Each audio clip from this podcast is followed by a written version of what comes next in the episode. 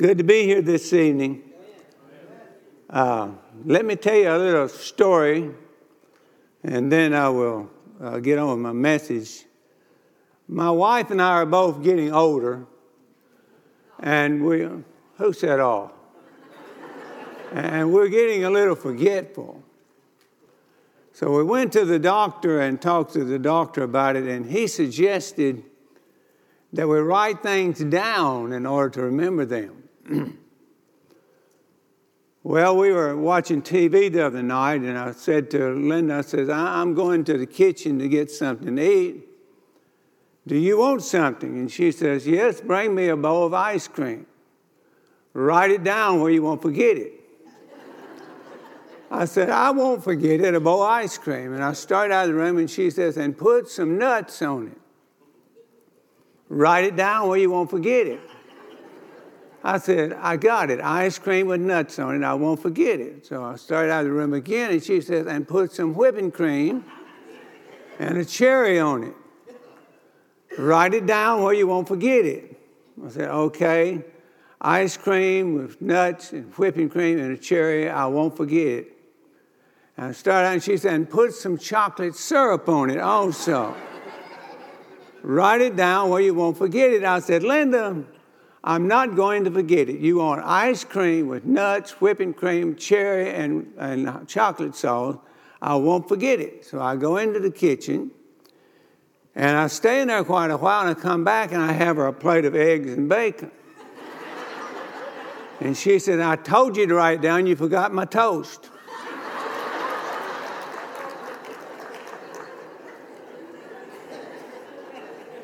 I'm glad we can come to church and, and have a good time, aren't you?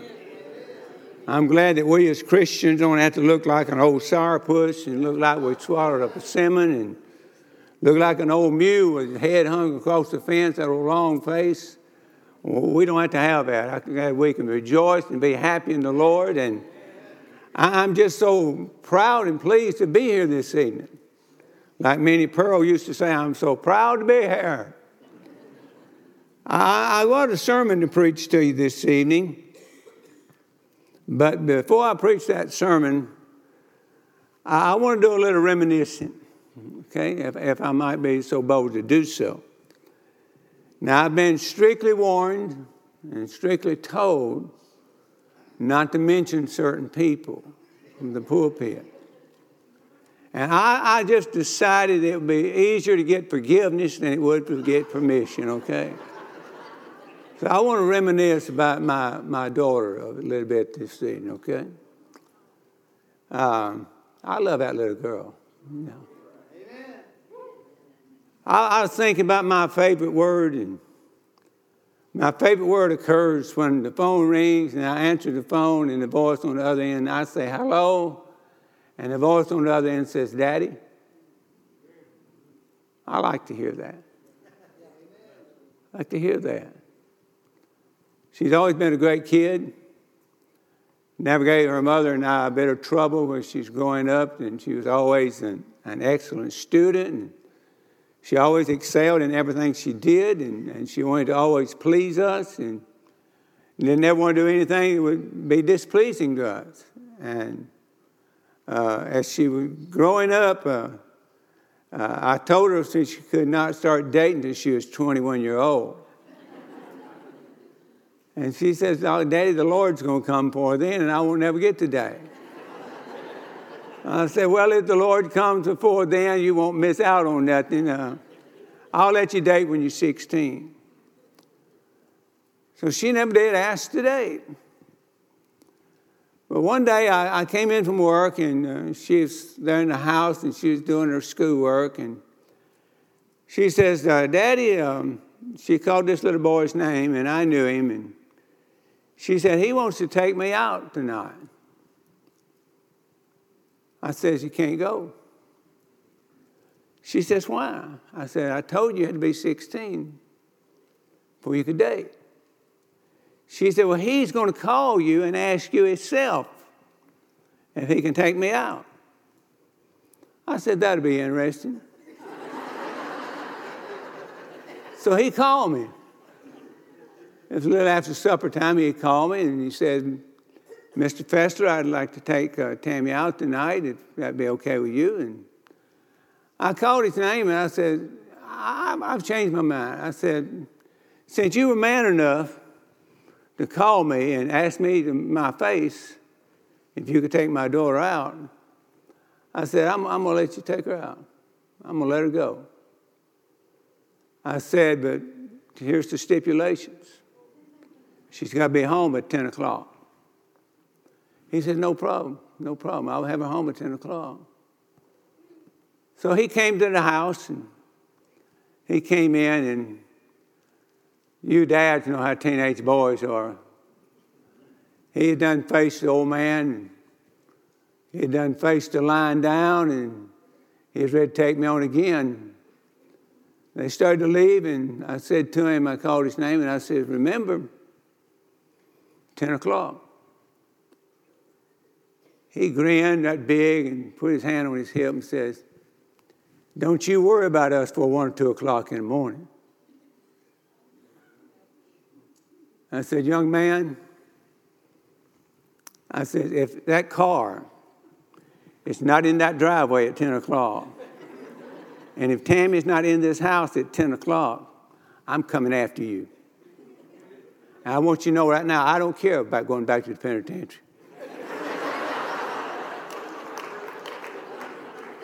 he said, I'll have her here then. And so, about uh, five minutes to 10, I was sitting there waiting, and I heard the car come in. And he brought her to the door and walked her into the house and told her good night. And I guess he done all this smoochy stuff before they got there. I don't want to know about that part, okay? But she's a good kid, great kid. Um, when she's in the fifth grade, um, Carroll Oakland School shut down. Carol, Carroll School shut down, and Oakland School shut down. And they recombined as Carroll Oakland School. And there was a young man that came from uh, Oakland School. Uh, he was uh, about uh, this tall, had dark hair, and had on glasses. And I met him when his cousin his got married at Cedar Grove Baptist Church, and I was doing the ceremony, and he was in that ceremony. And when the wedding was over and we got back home that night, I told Tammy, I said, Tammy, I said, I found the guy for you. she said, You have? I said, Yeah. I said, That little Cobby boy.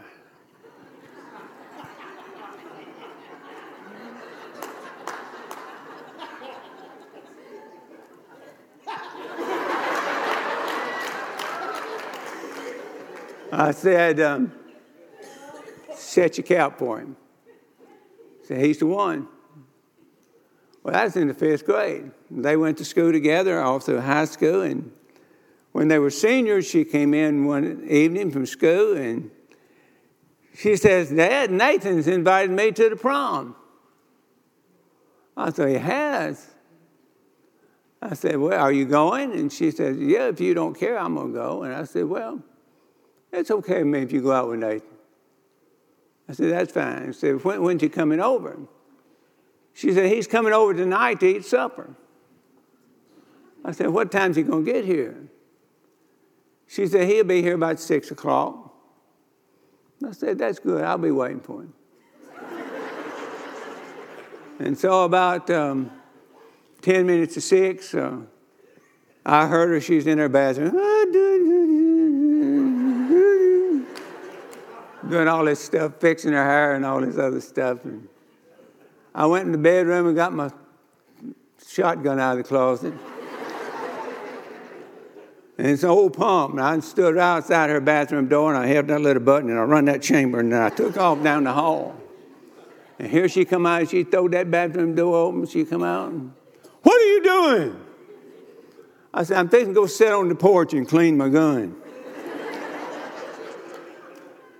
She said, You are scaring Nathan to death. I said, If I can scare him off, he's not the right one. But he's the right one. He's the one. So I picked him out for my daughter when he was in the fifth grade. I did a good job, didn't I? Yeah, he's a good kid too, okay? And Nathan took her off. He married her, took her off, and they've given me two great grandchildren. I love them grandchildren like, like fried chicken, okay? but I got one up on Nathan. He married her, and she loves him, and he loves her, and she tells him that she loves him, and he tells her that she lo- he loves her. But Nathan, next time that Tammy tells you that she loves you, ask her this Am I the first man you ever loved? This is what my story, my reminiscence is about. I'm a father. That is the greatest profession that anyone could ever possibly attain to is being a father. I'm not perfect. I, I, don't claim to be perfect, and if I claim to be, it would be a lie because all of us have got faults and all of us have got shortcomings. But I've always wanted to live a life before Tammy that she would always be proud of me as her father. That I'd never do anything to bring reproach and disgrace upon her or her family. And when my life is over, I don't want to be remembered by buying her a car or by sending her to college or yet buying her a $700 dress that she just wore one time.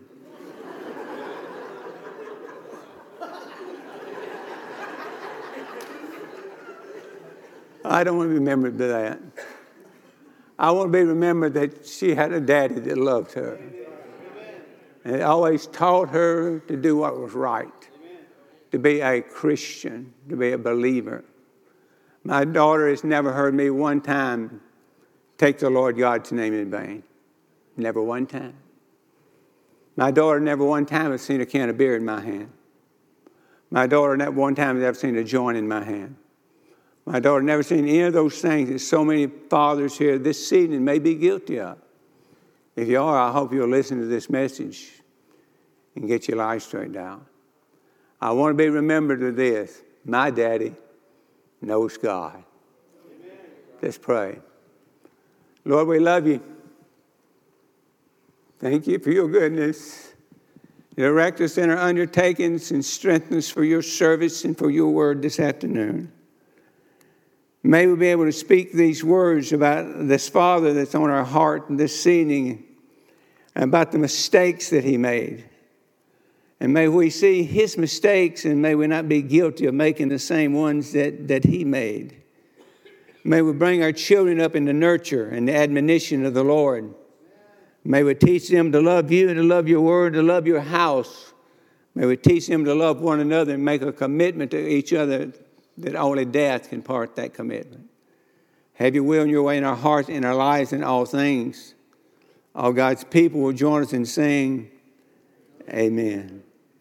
I want to read you a text, okay? Genesis chapter 13, verse 10 through 13. And Lot lifted up his eyes and beheld all the plains of Jordan it was well watered everywhere before the Lord destroyed Sodom and Gomorrah, even as the garden of the Lord likened to the land of Egypt that cometh from Zoar. Then Lot chose him all the plains of Jordan, and Lot journeyed east, and they separated themselves the one from the other. Abram dwelt in the land of Canaan, and Lot dwelt in the cities of the plains, and pitched his tent toward Sodom. But the men of Sodom were wicked and sinners before the Lord exceedingly or very greatly. Let me set this story up for you. Abram, who later became Abraham, and Lot was his nephew. When Abram left the land of Ur of the Chaldeans with his father Haran, Lot went with them. And they came to Haran and they dwelt there until Abram's father died. Then they sojourned south into the land of promise and what is now the land of Israel. Lot was blessed by God exceedingly. Had everything possibly his mind could, or heart could ever imagine, he could ever hope to gain.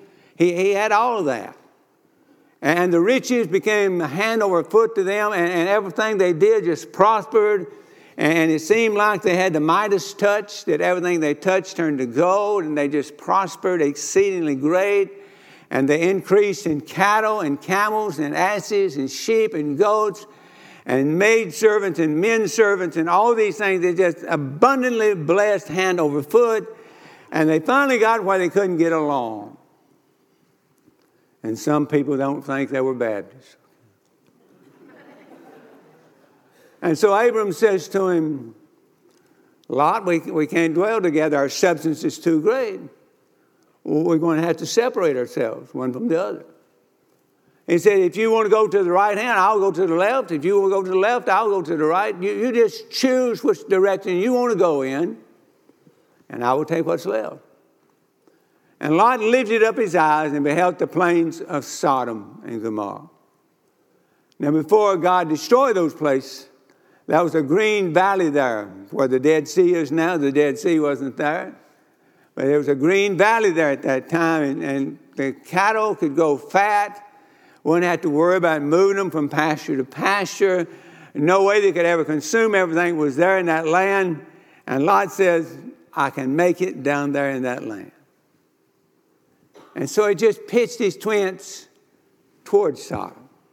That's what it said, wasn't it? Pitched his tent towards Sodom. Now, Lot didn't mean to get into this situation he found himself in. He didn't mean to make all these mistakes that he made. But, but I want us to see the mistakes he made, and let's make sure that we don't make those same mistakes, okay? He began to call these men of Sodom his brothers. Now, we're supposed to live in a day and age which we are supposed to be politically correct. And it's not appropriate for us to condemn anyone for their sins. But the Bible said that those people in Sodom and Gomorrah were sinners exceedingly or greatly. They were terrible, terrible sinners. They can't be any more lost than you're lost. But there's different lost degrees, I suppose, that they're exceedingly wicked people. They made a perversion out of something that God had beautified and created for the comfort of man. They had perverted that and they'd become sodomites. They had become homosexuals in that land. And in case you never heard that before, that's what a sodomite is, is a homosexual. Now, we're not supposed to use the word prevert, okay, or pervert. We're not supposed to use those words anymore. But that's what these guys were down there. And Lot began to call them brothers. We, we want to be active with other men, and we want to have buddies, and we want to have uh, golfing buddies, and fishing buddies, and bowling buddies, and TV watching buddies and Harley buddies and all this other stuff. We won't, we won't get that, but let me tell you something. A person who is not a Christian, if you are a Christian and you are associating with someone that is not a Christian, they are not your brother. They're not your brother, not of the flesh nor the spirit. They're not your brother. But Lot called these men of Sodom his brothers. Now, what Lot began to do as he began to associate with these people and, and to join them in business practices and all the other stuff, Lot, Lot was there when the five kings came up against Sodom and Gomorrah and captured it and took them all off as prisoners of war. Okay? Uh, Abram came along and rescued them and brought them back. And because Abram did that and refused to accept any booty or any reward for doing that, met the king of Salem at another sermon. Uh, Lot became mayor of the city of Sodom. He got into politics. My name is Terry Fessler, and I approve this message, okay?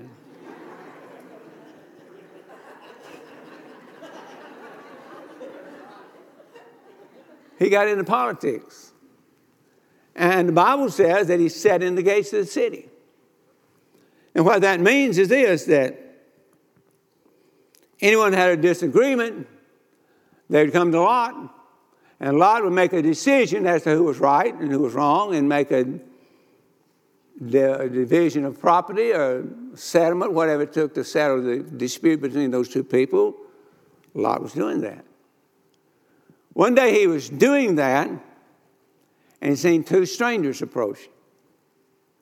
Now, I don't know if he knew who they were at first or not, but he offered them hospitality in his house. They said, We're going to dwell in the street. And Lot says, Now, you don't know this community. This is a community of sodomites. The homosexuals will attack you. It's not safe for a man to walk the streets of this city at night, much less a woman. It's not safe here. You cannot dwell in the street. You've got to go home with me. So Lot finally persuaded them, and they went home with him. Now, the sodomites, or the homosexuals of the city, they surrounded Lot's house. And they said to Lot, called out to him in the house, Hey, in the house, bring these men out that we may know them. Now, if you don't know what that means, that, that means in terms of that day that those Sodomites wanted to have a sexual relationship with those two angels that came down to the city of Sodom. That's what it means. Amen? Are you with me? If I get too bold, you tell me, all right? Uh, and, and Lot says, You can't have them. Listen what Lot said. Take my two daughters, my two virgin daughters, and do to them whatever seems right in your eyes. Whatever you want to do to them, do it. How does that make you fathers feel? Let's see if I got something in my pocket I could deal with that with, okay? I would have killed every man in that city to protect my child. I'd have killed every man in that whole country to protect my child. But Lot says, take them. You say, how terrible, how awful that was for him to do that. It was awful, wasn't it? But I wonder, are we doing any differently? You parents who've got children, do you know where they go at night? Do you know who they're with? Do you know who they're associating with? Are we saying to the world, you can have my children? He said, Take them. Take my two daughters. Well, those men of Sodom, they were perverted. They were wicked. They were sinful men. And they weren't interested in women. They wanted to be with another man. It's sickening. It's sickening. Sinners, exceedingly great sinners, perversion, clearly a perversion of what God created to be neat and gentle and loving. They had perverted. Those men of Sodom did not want them. So those angels in the house struck those sodomites around Lot's house with blindness. And they wearied themselves, the Bible says. They wore themselves out trying to find the door, trying to get in to attack these two male angels that were in the house. Let me throw this in. This won't cost you anything, okay? All angels in the scriptures are men, not women, okay? Always masculine gender in angels. Anytime they're spoken of, it's always masculine gender. Ladies, you make beautiful angels in the Christmas pageant, okay? I think you're beautiful, beautiful creatures that God created. But the angels of the Bible, they're men. They're male. And so the angel says to Lot, You got any kin folks here in town? You got any other family members here besides these girls and your wife, anybody else? And Lot says, Well, I got a couple of married daughters, I got a couple of sons that they're married. They live over across town. Angel says to him, Go get them. Get them out of the city. We're going to destroy this place. We're going to rain fire and brimstone upon this city, and we're going to utterly destroy it off the face of the earth. Get them out. Here goes Lot. He goes to the house of his oldest daughter. Who is it? It's Lot, your father in law. What do you want? Get out of this place. God said He is going to destroy this city Get out, get my daughter, get my grandchildren, and get out of here before it's too late. Get out. He said, What are you talking about, old man?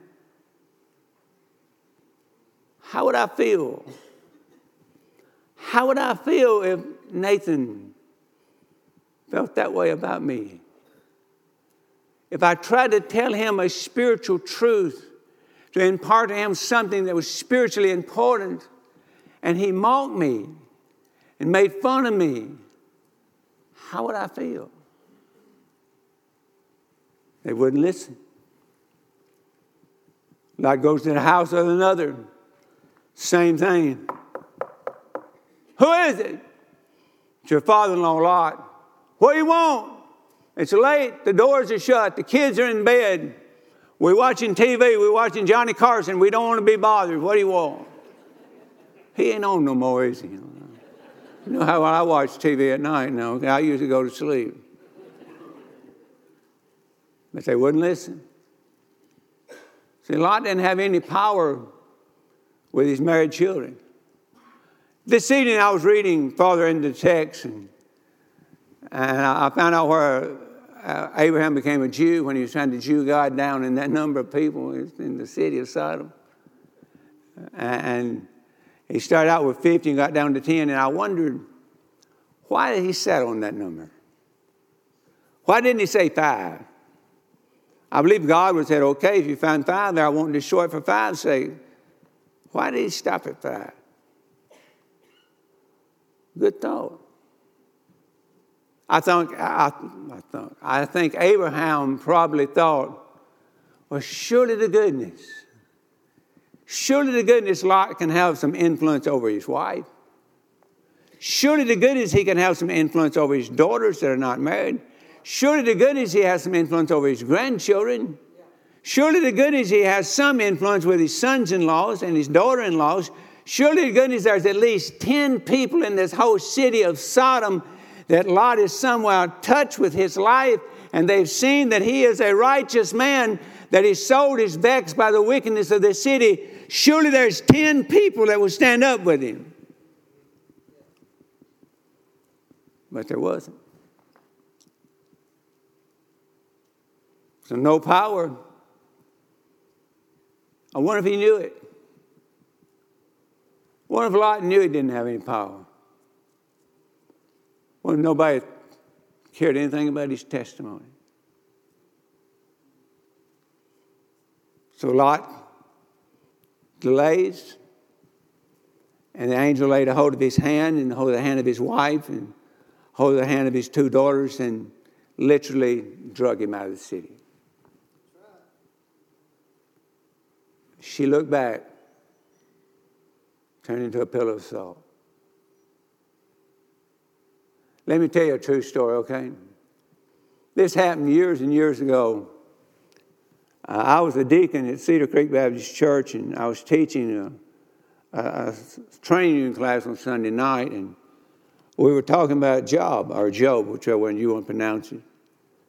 And when I was teaching that class that night, two Baptist preachers opened the back door and walked in. They came in and they sat down right, right there in the middle. And I was standing up in front of the church and teaching this class, and they got to sniggering among themselves.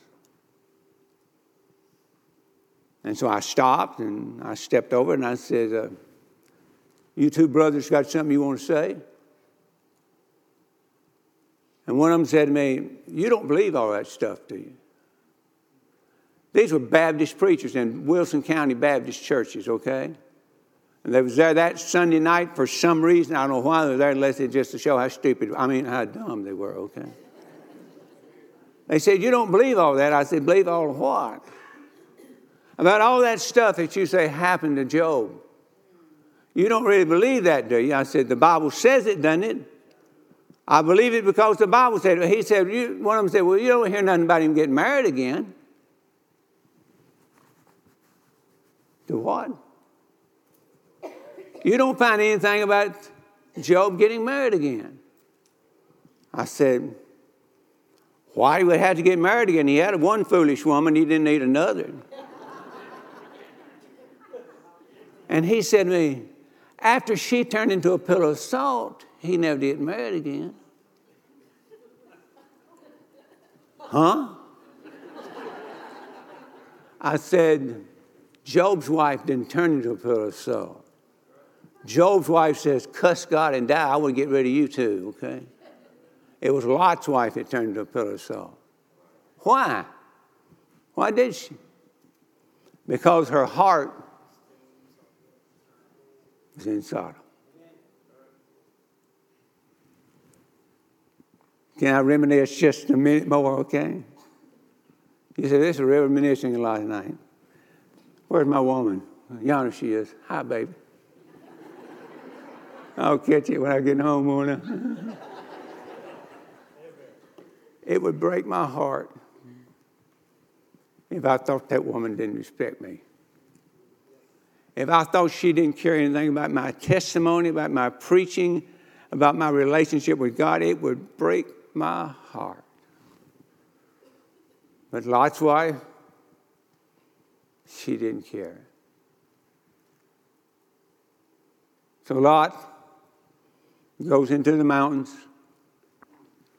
goes into a cave, and sets up housekeeping.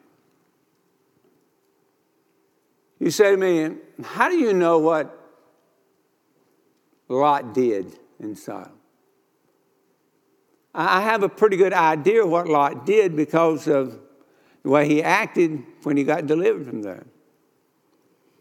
I think Lot made uh, number one mistake of this drinking alcoholic beverages.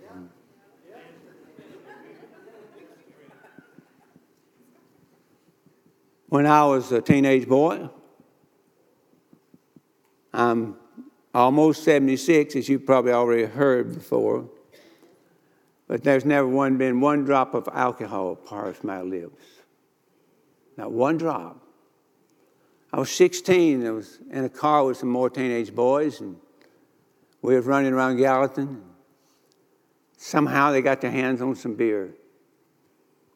And they went out on 109 and went down under that bridge there at 109 and parked down under that bridge. And they was popping the tops on those beer cans and they was drinking. They said, Here, Terry, try one. No, I will not.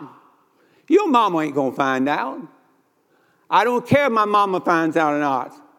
I'm not going to defile myself. I'm not going to drink alcohol. I'm not going to do it. Are you just a big chicken? I may be a chicken, but if I die tonight in a car accident, I'm going to die a sober chicken, okay? I'm not going to buy a die drunk one. It's surprising to me how many I'll use the word, how many Christians don't think there's anything wrong with that? They say it's nothing wrong with having a little wine with your supper. Let's go out to Demos's and let's get us a steak and a salad and get us a glass of, I don't know what color wine you drink with a steak. That's what I know. Let's get us a glass of wine and let's have a little wine. Good for your stomach, okay? You're not Timothy either, are you? Okay? Paul said to Timothy, a little wine for your stomach's sake, but that was wine that was diluted with water and using it for medication, wasn't using it for the purpose of getting drunk or, or divulging in, in that type of thing. But Lot drank down in Sodom. I have, I have a preacher friend that worked with at TRW. And I would hear things come out of his mouth that I, I just couldn't believe it when I heard it. And I said to him, What are you doing, preacher? He said, What do you mean, what am I doing? I said, You, you shouldn't talk that way. A Christian shouldn't tell those dirty jokes. A Christian shouldn't get mad and curse. A Christian ought not to do these things that you're doing. He said, You don't understand, preacher. I'm going to do this and I'm going to win their confidence and then I'm going to spring it on them. I'm going to testify to them. No. No. You're not going to have any influence with your drunken friends. A preacher in this association went to a wedding and they were drinking at the wedding. And he got drunk. He thought he was supposed to get drunk because the rest of them got drunk. And it was called a DUI, drinking under the influence of alcohol on his way home. And the church says, that's okay, we understand. I don't. I don't understand. I will not be brought under the subjection of something that's going to make me lose control of my mental faculties or lose control of my body. I will not be brought in subjection to those things. But Lot was. You go away and say, That preacher really meddled tonight. He got on us for drinking a little alcohol. Let me tell you what happened when he drank alcohol. The oldest girl said to the youngest, said, Let's get daddy drunk tonight.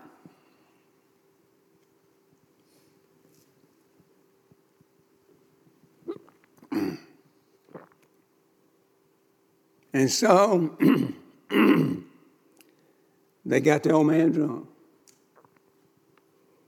He was out of his gourd.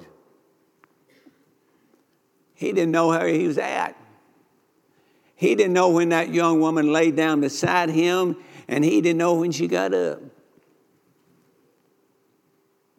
His daughter. His daughter. Talk about homosexuality being perverse. How could any man, any decent man, ever contemplate that? How could he even fantasize that in his mind? How could he ever think about such a terrible thing as that? But Lot impregnates his oldest daughter because he was drunk. The next night, the youngson said, Well, it worked last night. Let's get him drunk again. And so they got Lot drunk again. And the youngson went in and lay down beside her father. And he didn't know when she laid down and didn't know when she got up. And both Lot's daughters were pregnant by their father. Father, fathers, what's going on with us? What's going on with the fathers in America today? I see some of these precious young teenage girls out on the streets and in restaurants and places. And I see them come in and they got on a garb that wouldn't be enough clothes on their body to make a hummingbird a pair of leggings. And they walk into these places, and all these vile, sinful men in these places looking at them with their lewd eyes and imagining things in their mind about their young virgin daughters. And daddies are sitting back and they're doing nothing and saying, It's just the signs of the time, preacher. My daughter's got to be like everybody else. No, she hasn't. You have a responsibility to protect her. And when I see your daughter out in that garb, I say, Where is her daddy at? Where's her daddy? These girls pregnant by their father.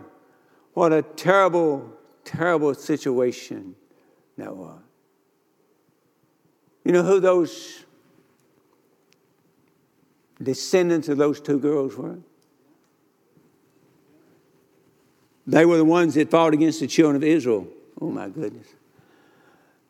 I got my watch on tonight.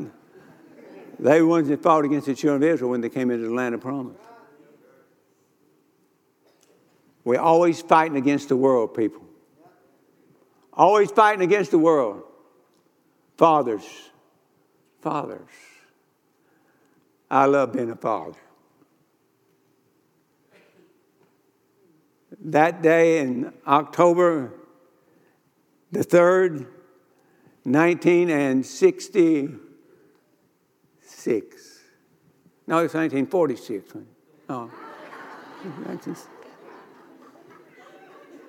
I got a phone call at TRW and lady in the front said, personnel said, Terry, can you come to the office? Sure, I'll be there in a second. So I run up the aisle and go to the office and pick up the phone, and my mother in law on the other end of the line. She said, Terry, can you come home? I said, What's going on? Linda's in labor. She is? I'll be there directly. I run every red light in Lebanon getting back out to Gilmore Hill Road where I lived at that time. I got back home at probably about um, 12:30. I got her in the car and I took off to Lebanon. I got her to McFarland Hospital and got her into the hospital about uh, 15 minutes to one, and about five minutes to one, the nurse came out of the living room and said to me, Congratulations, Mr. Fessler. You have a beautiful baby girl.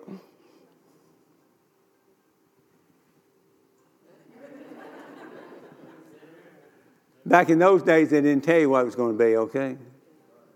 Beautiful baby girl. I said, That's great. How's my wife?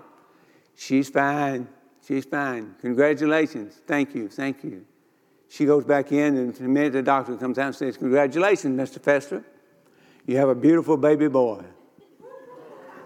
I says, Is it two of them? He says, No, it's just one. I said, The nurse said it was a girl. Huh? He said, Oh, it was a girl. I said, Don't you know the difference between a boy and a. you ask Dr. Bradshaw if he remembers that, okay? He probably remembers that right now, okay? That's the greatest day of my life, except for my salvation experience and getting Miss Linda to agree to become my wife. Greatest day of my life, becoming a father. I want to be the right kind of father. Let, let, me, let me finish up, okay? I got a lot more I wanted to talk to you about, so I just don't ever get through my sermons anymore, okay? Let me tell you about one other father, and then, then we'll go, okay? He was the king of Israel. His name was David. As a matter of fact, the Bible tells us that, that he was a man after God's own heart. And what that tells me is, that tells me that, that we can be as spiritual as we possibly can be, but we can still make some terrible mistakes. Terrible mistakes. David was supposed to go to war with his troops, but he stayed home and he was walking on his housetop, on his porch, on his balcony in the evening, and, and he looked and he saw something.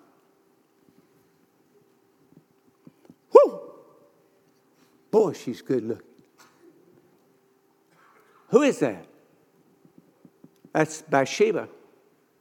That's Uriah the Hittite's wife that you're looking at. That's his wife you're looking at. Go get her and bring her over here. So David sends for her.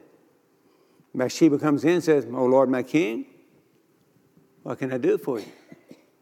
He says, Baby, you the best looking thing I've seen in years and years. How about you spending the night with me?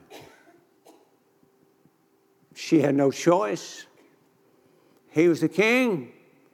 He had asked her to do something, and she did it. A few days later, a few weeks later, perhaps, she sent word to David and says, David, I'm in trouble. My husband's away and I'm pregnant. And you know the penalty for being an adulteress, they'll kill me. David says, That's okay, honey. I'll take care of it. And so he called for Uriah to come to the city, and he had a party for Uriah, and all indications are that they had wine and probably had the dancing girls to come in and put on a show. And David thought Uriah will be stimulated, he'll be excited, and he'll go home and he'll think he has impregnated his wife on this brief trip home, and everything will be okay. I'll be in the clear. But Uriah was a righteous man. Uriah said, It's not right. It's not right for me to go and lay with my wife when Joab and his army are dwelling in tents. I will not do it. I'm going to dwell here in the palace tonight. So he spent the night in the palace. Next day, David found out, and David says, Why didn't he just do what I told him to do? Why didn't he just do what I told him to do? He called for Joab and said to Uriah and says, Uriah, carry this letter back to Joab. And he handed a piece of paper to Uriah, and it said in it, Place Uriah in the forefront of the battle and withdraw from him that he may die, so that I can take his wife. So Uriah dies in battle. And David takes his wife and marries her. And David says, No one ever know. No one else will ever know what happened here except me and her. It will be our secret. No one will ever know. But God was looking down from heaven. And God says, That baby, it's going to die. It's going to die because of what you did. You're responsible, Father, because you did this thing and because you had no pity. This baby is going to die because you did that. And the baby died. And the Baptist preacher comes to see David and says, You're going to pay the lamb back fourfold. But let me get to where I want to get to, okay? David's oldest son was named Amnon. Amnon was in line for the throne. He would probably have been king after David. if All these things had transpired. And Amnon had a half sister by the name of Tamar.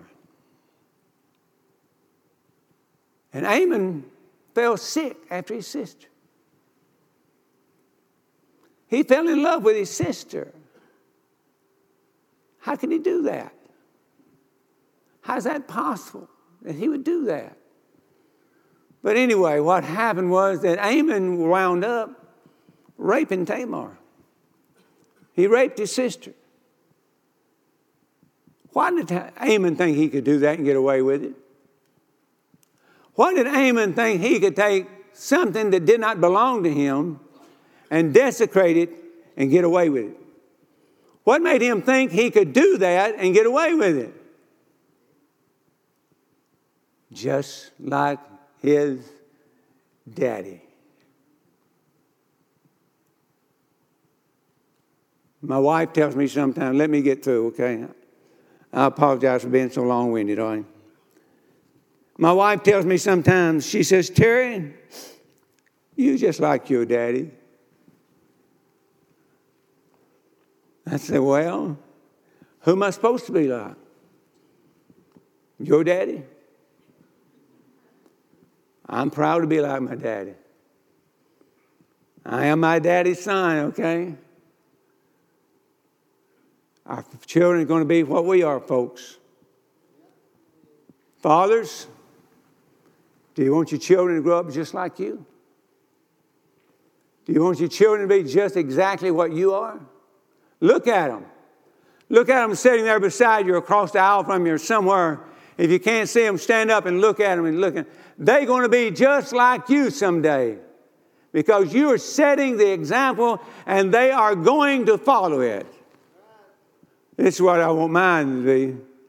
I want to be preachers and teachers and lovers of God. That's what I want for my family. Is that what you want for yours? Let's have revival tonight.